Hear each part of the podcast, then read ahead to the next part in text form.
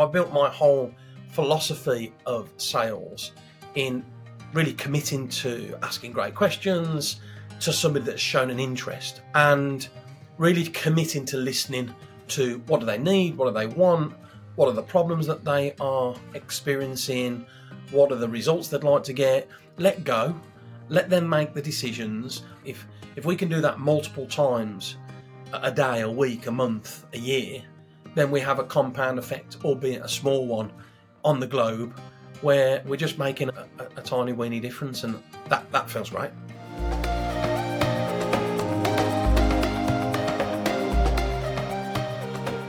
Most leaders want more sales, but they don't want to be salesy.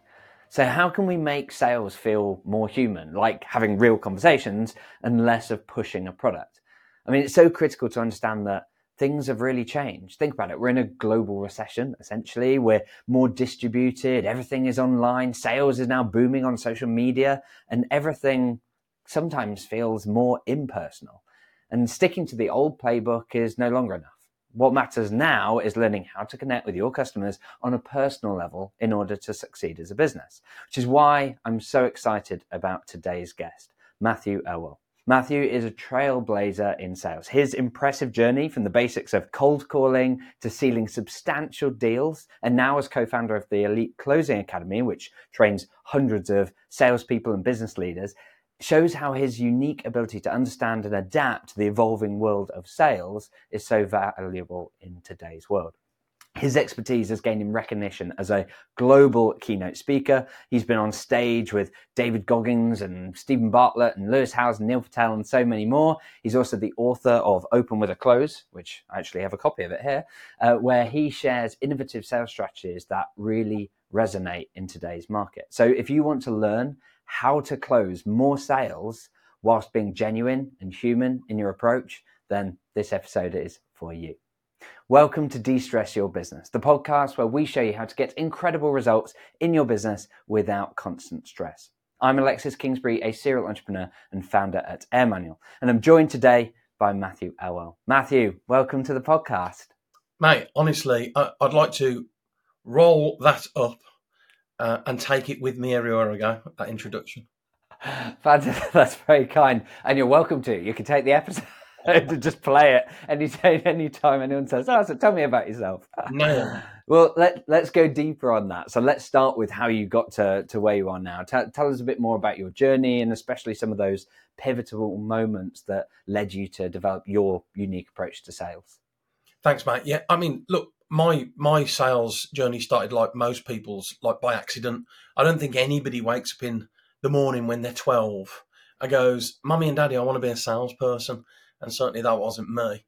But yeah, the very first job I took was in the great city of Birmingham, cold calling with no training at all. And I was a ladies' sanitary wear salesperson. And it's fair to say I was absolutely terrible at it. And I remember just having dread every single second I was involved with that first job and thinking, do adults really do this for a living? And there wasn't any training. There wasn't any, like, it was literally just go and knock doors and get a compliment slip. So what was interesting, though, is I love people. And I've always been massively people focused. So I was like, I kind of love the people bit. I don't like the not knowing what to do. And also some of the things I was hearing that you were meant to do, like talk over people, explain things to them, pitch them. I think most people watching this would know it as the old-fashioned features and advantages sales. So it all felt horrible to me. So that's where I started. And I quickly realised that actually there's another way of doing it. And I learned very early on to ask questions. And that was about as technical as it got. So I built my whole philosophy of sales in really committing to asking great questions to somebody that's shown an interest. And that's a key distinction. And really committing to listening to what do they need, what do they want, what are the problems that they are experiencing, what are the results they'd like to get. And really, I just start to, by fluke, to be honest, Alexis, just come up with my own version of conversational sales, really. And I think that's the major background. And then I ended up running a business, family business in the retail sector. So selling tiles and bathrooms over the counter, face to face initially. And then it got, you know, we dealt with some companies like Next and John Lewis. So, you know, we negotiated some bigger contracts, but a lot of it was learned, close sort of conversational selling, really. So that's the background. That's really nice. And was there a particular moment or sale where you kind of came out of the pitch or came off the call or came out the meeting and thought, I did it differently, or just landed well and you got that sale? Or, you know, was there a particular moment or a series of moments where you kind of really felt like that crystallized for you? Yeah, I think I did a bit of work in the photocopying industry as a 19-year-old, 20, 21 years old. And one of the things I noticed that I did differently, if that makes sense, mm-hmm. was to ask questions and really genuinely listen and understand. So I learned this, like, again, a little bit by fluke, is that you're not meant to sell something to somebody every time. Mm-hmm. And actually, that's quite a big distinction even to this day. So I think when I realised that my job wasn't to get someone to buy, but it was to guide somebody that might be interested by answering questions, sharing information, understanding what they need, and almost being a bit like a GP or a doctor, really. It's like gather the information first and then decide whether or not we should continue second. Mm. I think that was just I hated rejection, feared rejection. So I was like, well, how do I get it so that I find people that are interested, ask them loads of questions until there's no questions left, and then present them with some options and then let them choose which option or which experience they'd like to go with. And that was a big distinction for me. And from learning that as a younger man, that's been my philosophy ever since. That's what I teach. I love that. And what then led you to writing your book, Open with a Close? Mm. Well, when I was in the retail showroom in the family business, mm-hmm. in 2008, some people listening to this, particularly the older ones like me, might remember something called a global recession, or it was called the global financial crash. Mm-hmm. And also another word that was used was credit crunch. Yeah. And at the time, we'd invested quite a lot of money in our business and we weren't feeling the credit crunch, but it was obvious, you know, there were problems. And then I think that was the year when all the banks went bust. The banks ran out of money. So it's like, that is a real problem, isn't it? When all the banks have got no money left, it's like, we've got a real problem here. So I think like that period of time, we had to go old school because we'd invested a lot of money in our business, like hundreds of thousands. We were in retail, we invested in a piece of land and we built a 6,000 square foot two-story showroom in South Birmingham just as the recession was happening. And most of my competitors were like throwing money at marketing as it got tougher. And we were like, we had no money. So we didn't have any money to throw at marketing.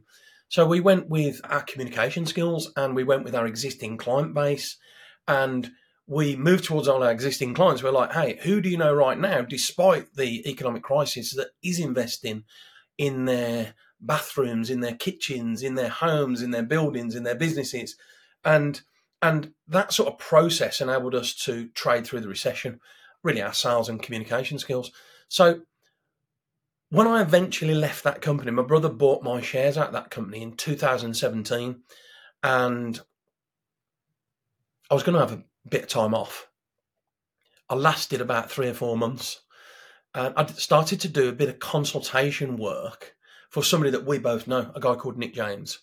And we know him well. He's my business partner now.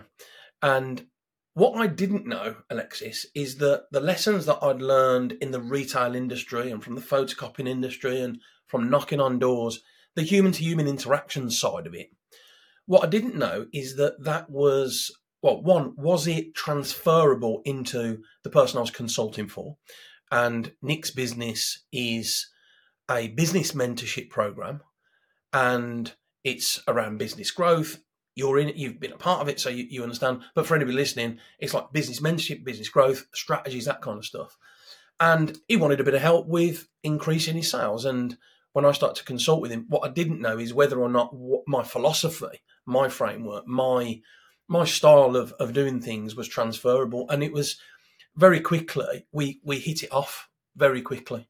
And I think that's because we had value alignment. Our values were aligned. And I think anybody selling anything, I know you're very high on values. It's important to have a set of values that you operate within. And Nick and I sort of just collided.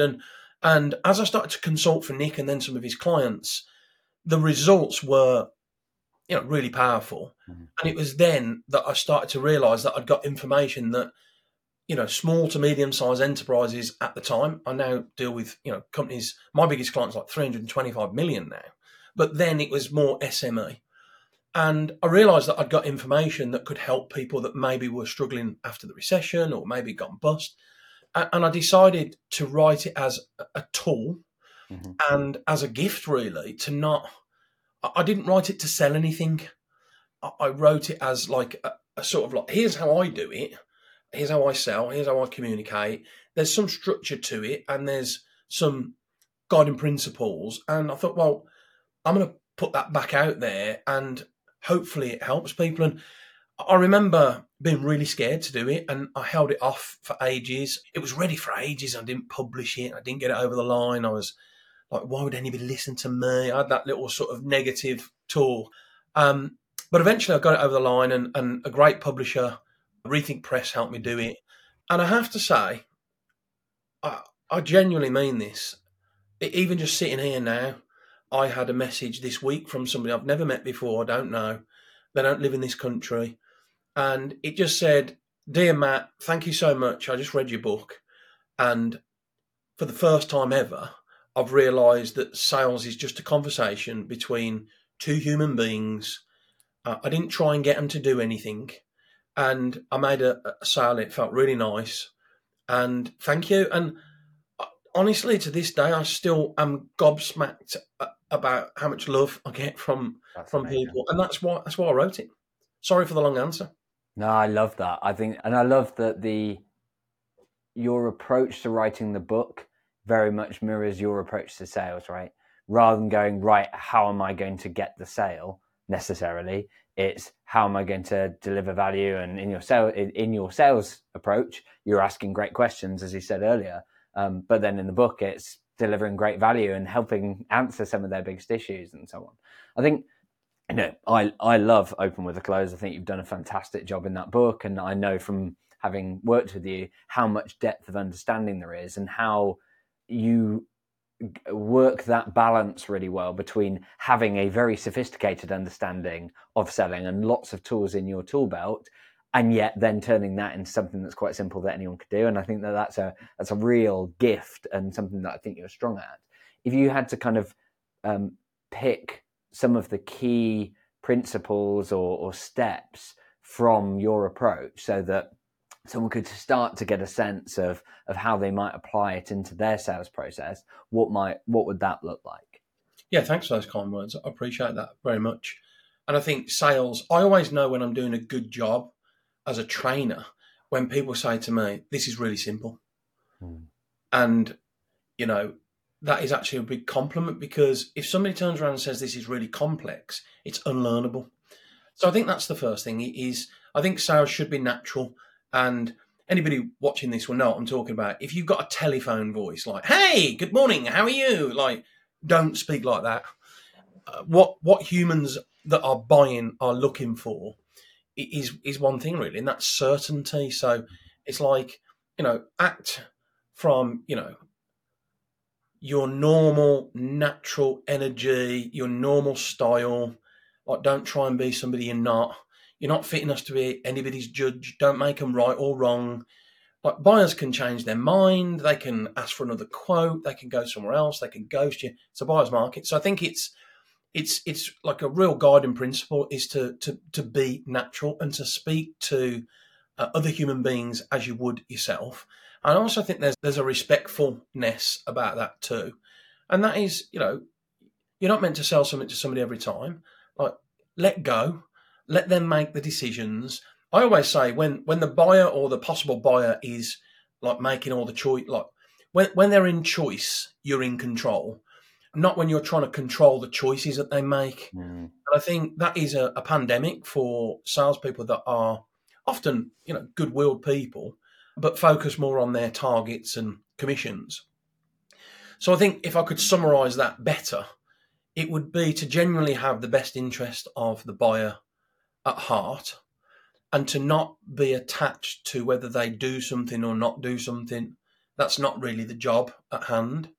I like to see, you know, the way I teach salespeople is to be a guide for somebody that is interested in the kind of results they could get from your service or from your product, and to be a guide, not a, you know, not a judge and jury. And I think that's actually quite a big distinction that a lot of untrained people get wrong. And I think a couple of other key principles is to ask and commit to listening. Like, ask questions, don't use assumptions, don't use presumptions. And you hear them all the time, don't you?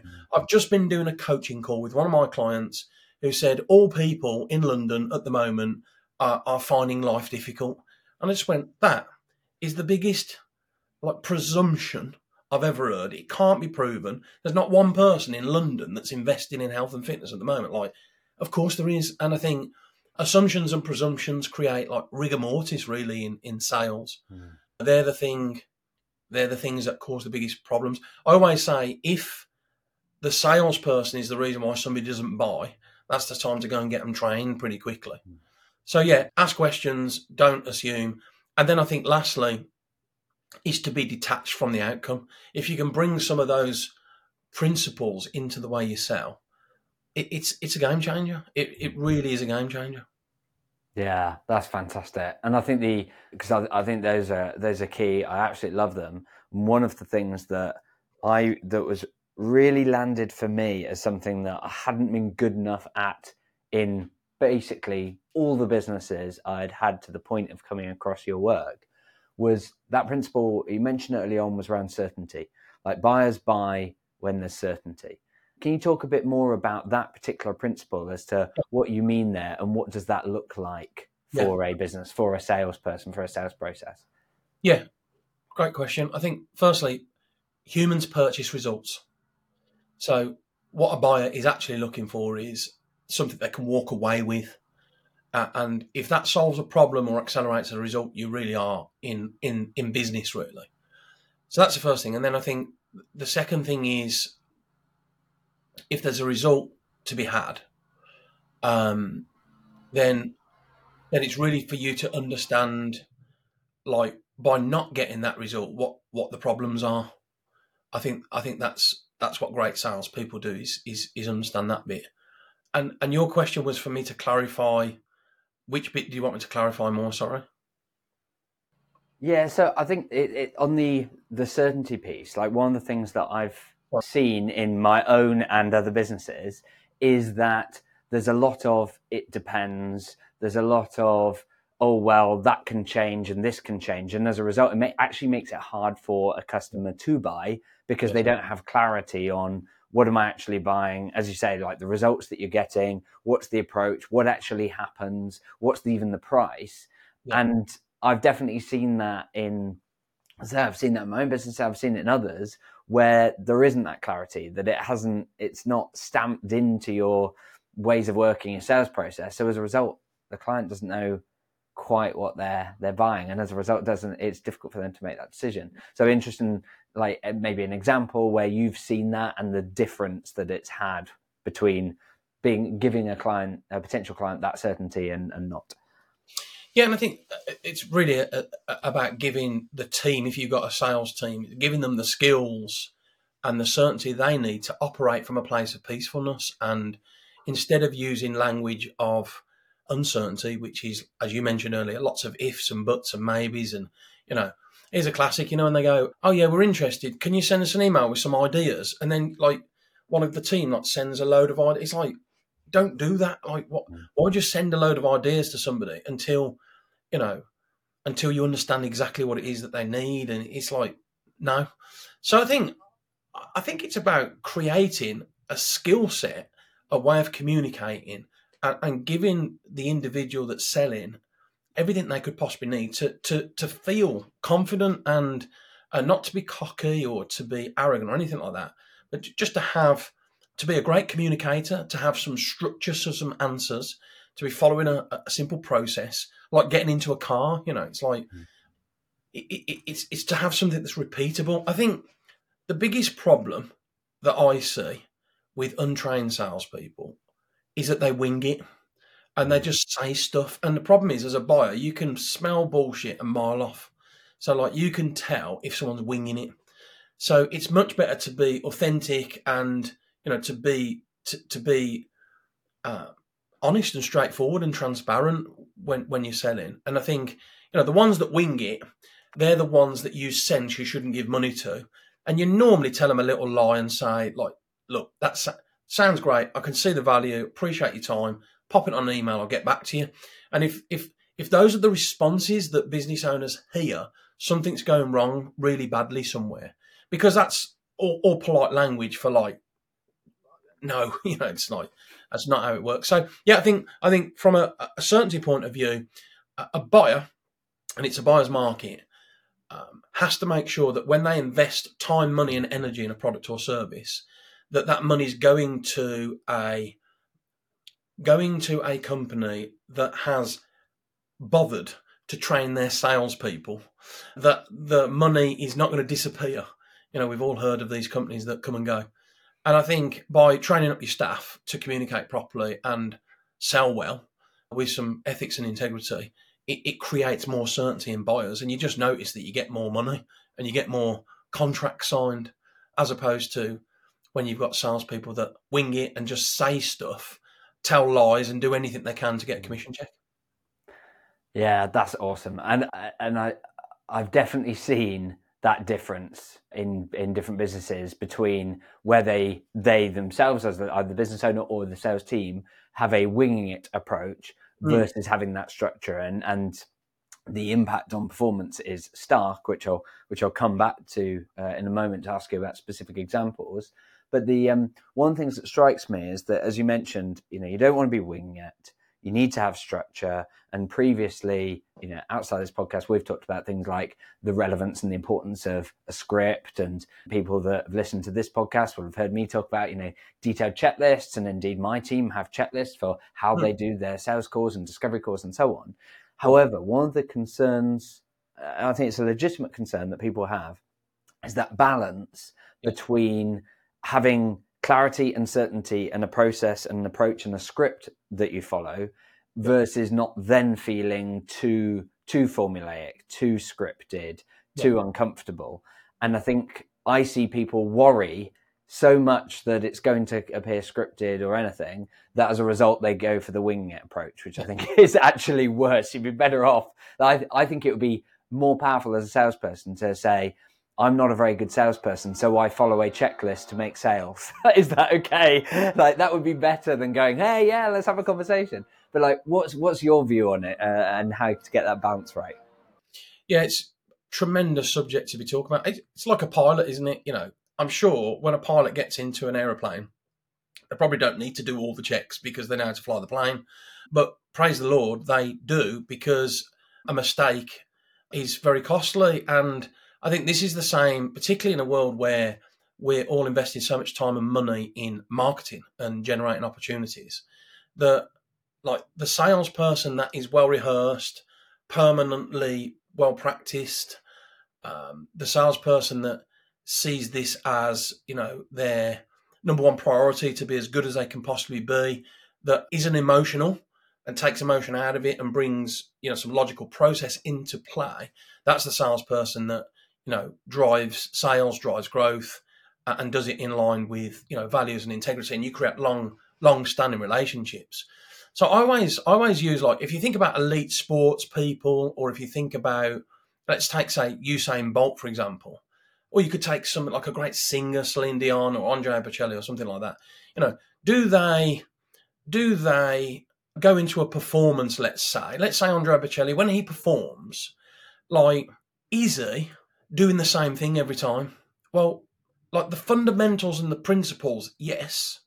So, like, the sort of, like, hitting the notes and all that, like the larynx and all of those principles are.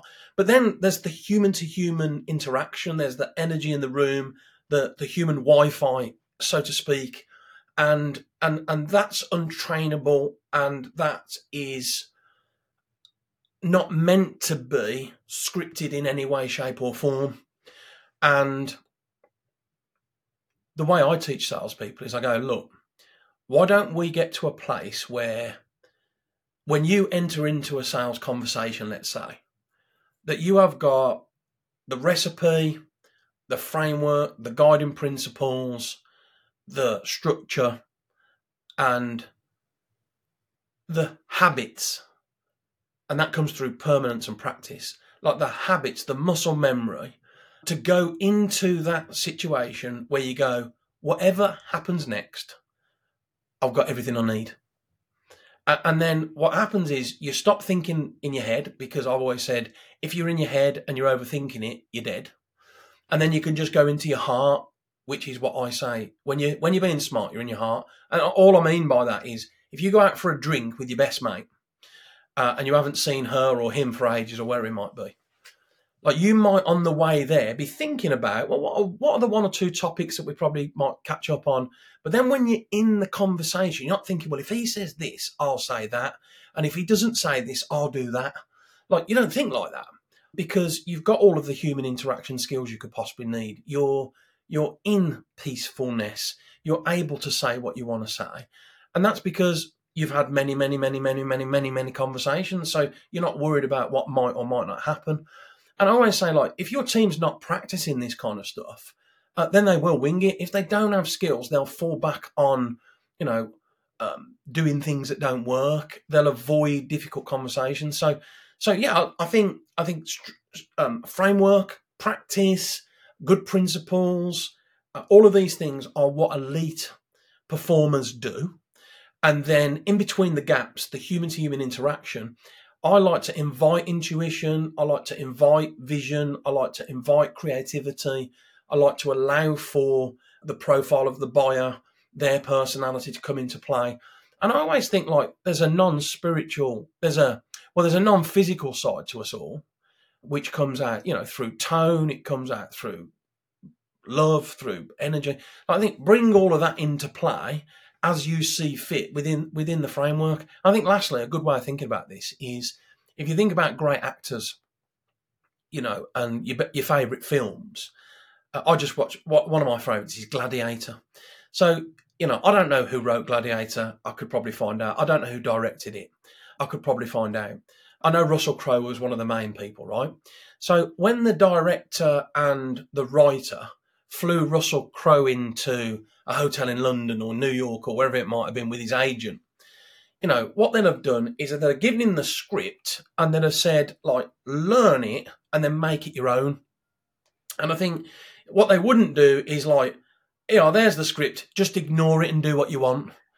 And when you put it like that, you go, oh, okay.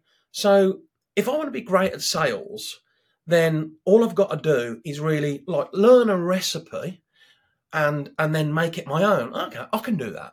And again, I should imagine, I'm not an actor, but I should imagine like the great actors are rolling with the punches within the guidelines to make it feel real. And I think anybody that thinks about it like that is going to give them a better chance. I love that.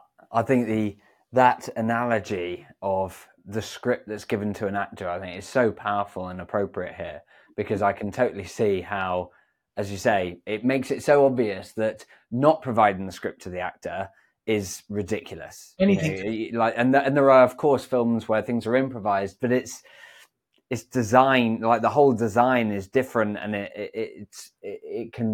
that's not how they make blockbuster films like The Gladiator. Those things are scripted, and what's interesting is that analogy also gives us some insight into the level of detail that you need to go to, because to some extent it's what needs to be in the script is what matters, what makes a difference.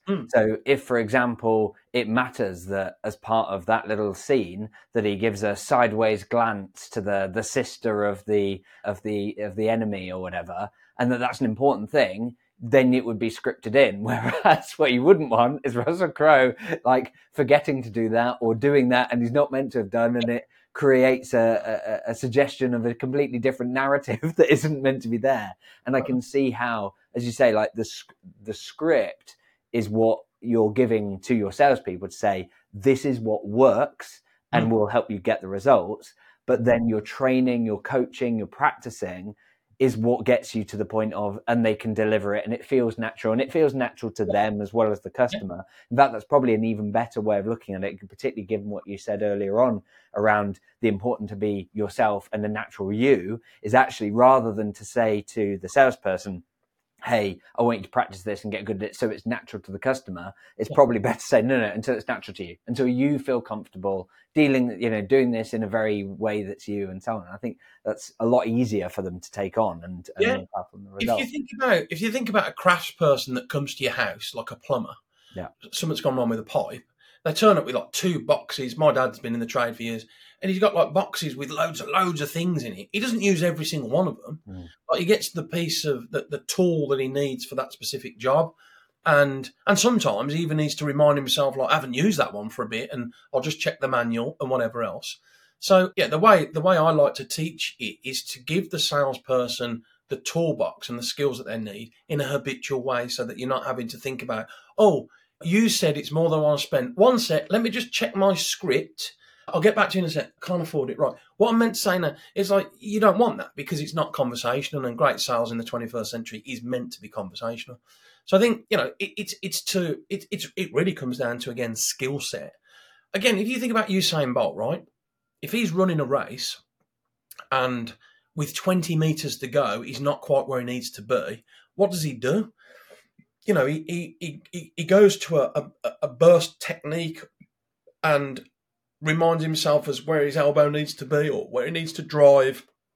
He picks the technique that he needs in the moment to give him, that 1% in that moment, and that will be coming naturally, because, you see him run for 10 seconds. What you don't see is 3 years, 364 days, 9 minutes, and 50 seconds of practice and core stability work and power training and nutrition and stretching and core stability and yoga and like no alcohol and like you don't see all those bits. And I think I was in a negotiation in Europe a few weeks back now, and there were 5 negotiators and one of my team members and me, and like it was a hard negotiation. These guys are steely, well-trained, they actually have negotiation training, and you can see that they've got good principles and tactics, and like, if you're not able to operate at that level, they're gonna eat you for breakfast, and it never works. So, I believe in equilibrium, and, that humans should do business on the same level, and like if you go into a negotiation underskilled, you're a dead man walking or a dead woman walking. So why would you do that? If you've got a serious service and a serious business, and you want to build lifelong relationships with people, and you want them to be moving towards the solution rather than you trying to talk them into it, then get your team skilled. Give the staff the training they need, and then commit to excellence and commit to practicing and create a culture, and become known for, in a competitive world, become known for the company that has the most ethical sales process, become known for the company that operates in negotiations from a place of values and service, become known for the company that says no to the wrong relationships early, become known for the company that has the best communicators in it, become known for the company that provides the best client experience when somebody's buying. And all these things are available to us if that's what we want to become. And, we get to create the business and the life that we want, And for me, I think back in the 70s and 80s and 90s, and certainly when I was first coming into sales, you needed the gift of the gab.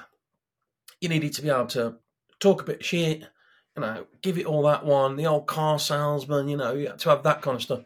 Nowadays, you don't. You can, it's expected that you can hold a conversation from a place of respectfulness, that you can have structured conversations, that you can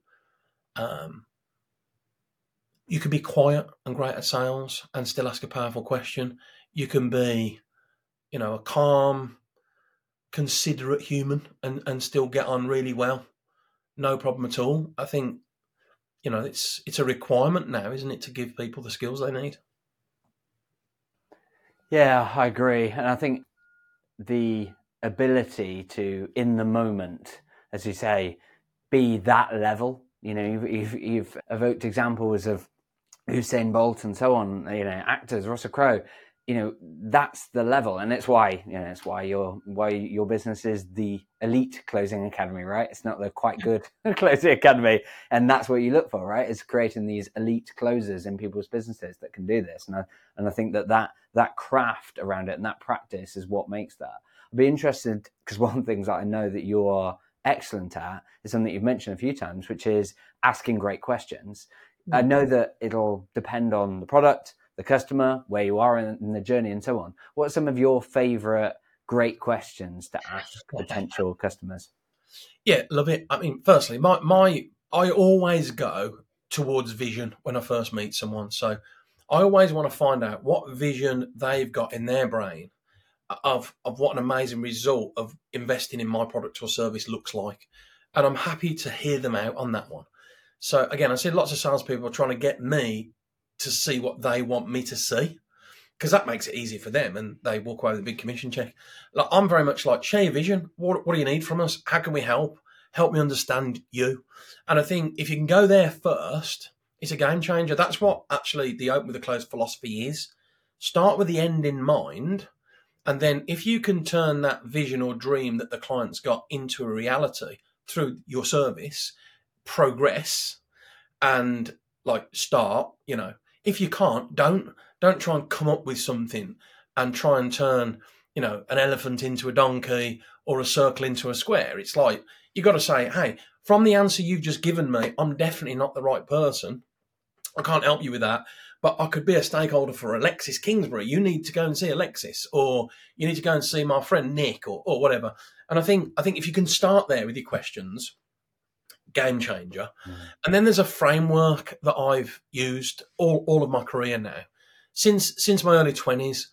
And what I worked out is when people used to look to buy a bathroom or tiles, they're what I would describe as a non-essential. So without questions, the only thing the buyer's got is the price. So if it's just on price, I'm always going to lose, because I wasn't trying to be the cheapest tile and bathroom showroom in the world. I was looking to be in the mid to upper and to provide a service as well as a product, you know. So what I learned was that even though it was a non-essential, there were sort of four key areas that I needed to ask about. One was pleasure, or, and it's more prominent the other way around, to be honest, but in the non-essential, it's pleasure first, pain. So what led you to move towards us today? Like, what result are you looking for, or what are you looking to solve? So again, think about somebody that buys a bathroom. They're either looking for a nice, beautiful new bathroom, or the bathroom they've got is leaking or something. So the number one thing is you need to find out pleasure or pain. The next one is urgency, like ask questions around urgency. How long have you wanted that, or how long has that been a problem? Like, understand how urgent is this to resolve for that person right now. So again, pain questions, pleasure questions, urgency questions. The third one is really need. Your clients or possible clients should be able to describe to you in great detail from their prism what they think they need from you. Not you telling them what you think they need, because they won't understand it, and you'll like literally blow their brains, and they'll say, pop it on an email and I'll ring you back, and they won't. It's paralysis by over-analysis. You know, you're the expert, so don't talk in expertise language, because you'll lose them really quickly. So what do you think you need from me is a great question. That and often people do. They're not stupid. You've got to trust the buyer more. In the 21st century, they can find out a lot of information on, as my mom calls it, the Google web. You know, there's a lot of information that buyers are looking at before they get to you. It doesn't make them an expert. It just makes them well-informed. So find out, like, what do you already know? What do you need? And don't make them right or wrong. Just let them speak and encourage them to say what they think they need more. And then the last one is trust. You can have pain, urgency, and need. If there's an absence of trust, you'll never do business. So, and the way you build up trust, by the way, is by mastering communication, by allowing them to feel heard, by genuinely listening, by being concerned, by having the best interests at heart. That's how you build trust, not this, hey, build rapport, ask them about their dog and find out how things are at their end and all that shit. It's like, no, don't talk about my dog. Don't talk about my kids. That's not what we're doing, right? I've got all my own mates. We're not mates. And again, if you're listening to this thinking, bloody hell, that's a bit harsh. Of course, you know, if you're in rapport with someone, you can talk about kids and mates if it's relevant. But the point I'm trying to make is you'll earn trust a lot quicker by asking questions in order and sequence and being a real pro, is my experience. So ask questions around pain, urgency, need, and trust. And then finally, make sure that the answers are qualitative or measurable. So find out what that really meant. You know, we live in a world where people don't say what they really mean, you and I included, all day, every day. Imagine if you just said what you really thought to everybody all the time. You'd either be locked up or you wouldn't have any friends. So remember, don't take the first answer to a great question literally. Explore, find out what that really meant, follow it down the rabbit hole a little bit. A good example of that is, you know, if somebody sort of says it's more than I want to spend, like, what were they meant to say? Is that all? Why don't you double it? Like, people say things that they don't mean, so you have to explore what that really means. So yeah, that's the framework. I call it punt with a Q: pain, urgency, need, trust, and qualitative information. And if you can ask questions around those five during the sales process, you'll find that exchanging contracts becomes a lot easier because you've had the awkward and onward discussions. You've moved towards the truth. You've found out the real problems, and there'll just be a much more trusting basis between both parties. Fantastic. So, and it's such a smart model. Since learning it, like we introduced it into our sales processes, so my team are using these sorts of questions as well. And I think it's really, really powerful. You've had incredible impact on lots of businesses, including my own. Thank you. Can you give me an example of like a favorite example or like a specific thing that happened? You know, we've spoken in the past about various examples and some work you did recently that had some incredible impact, where I think you had a customer that made 1.2 million or something in sales in 30 minutes during the training that you're running. Like, give me an example of kind of either scale impact or one of your favorite impacts that you've had. Mate, great question. I think if I just took what you just said, to hear an amazing business owner with an amazing product like you say to me that I've had, or my training has had, a big impact on lots of businesses, that's the moment there that I'm living for, because you go, now businesses are vehicles for our communities to thrive and for us to make a difference on the planet, as well as make a few bob along the way to support our own dreams and goals. And I think if my little training company can add to that, even just 1%, to your company and to your family and to your staff, then like that's heaven in a little bowl for me, really. It's like, that's impact right there. And I think that the purpose of our company is to develop people. So if becoming a better communicator and making sales easy and elegant and graceful within companies, and not conflict and not greasy and not an Achilles heel, which it is for so many people, unfortunately, if we can continue to do a little bit of that every day, and it's not just me now, you know, I've got an amazing team that support me. That really feels great to me, because I believe in serving others, and I believe that when a human being is looking to buy something from somebody else, if we can create a win for the buyer, a win for the seller, and a win for the universe, you go, amen, we've cracked it. You know, it's like everyone wins, and that's probably the best example I could give. You know, it's like if we can do that multiple times a day, a week, a month, a year, then we have a compound effect, albeit a small one, on the globe where, you know, we're just making a tiny weeny difference, and that feels great. Fantastic. Yeah, I love that. So, Matthew, you've been incredibly generous with your time. You've given such great insight in this episode, and so I hugely appreciate you for that.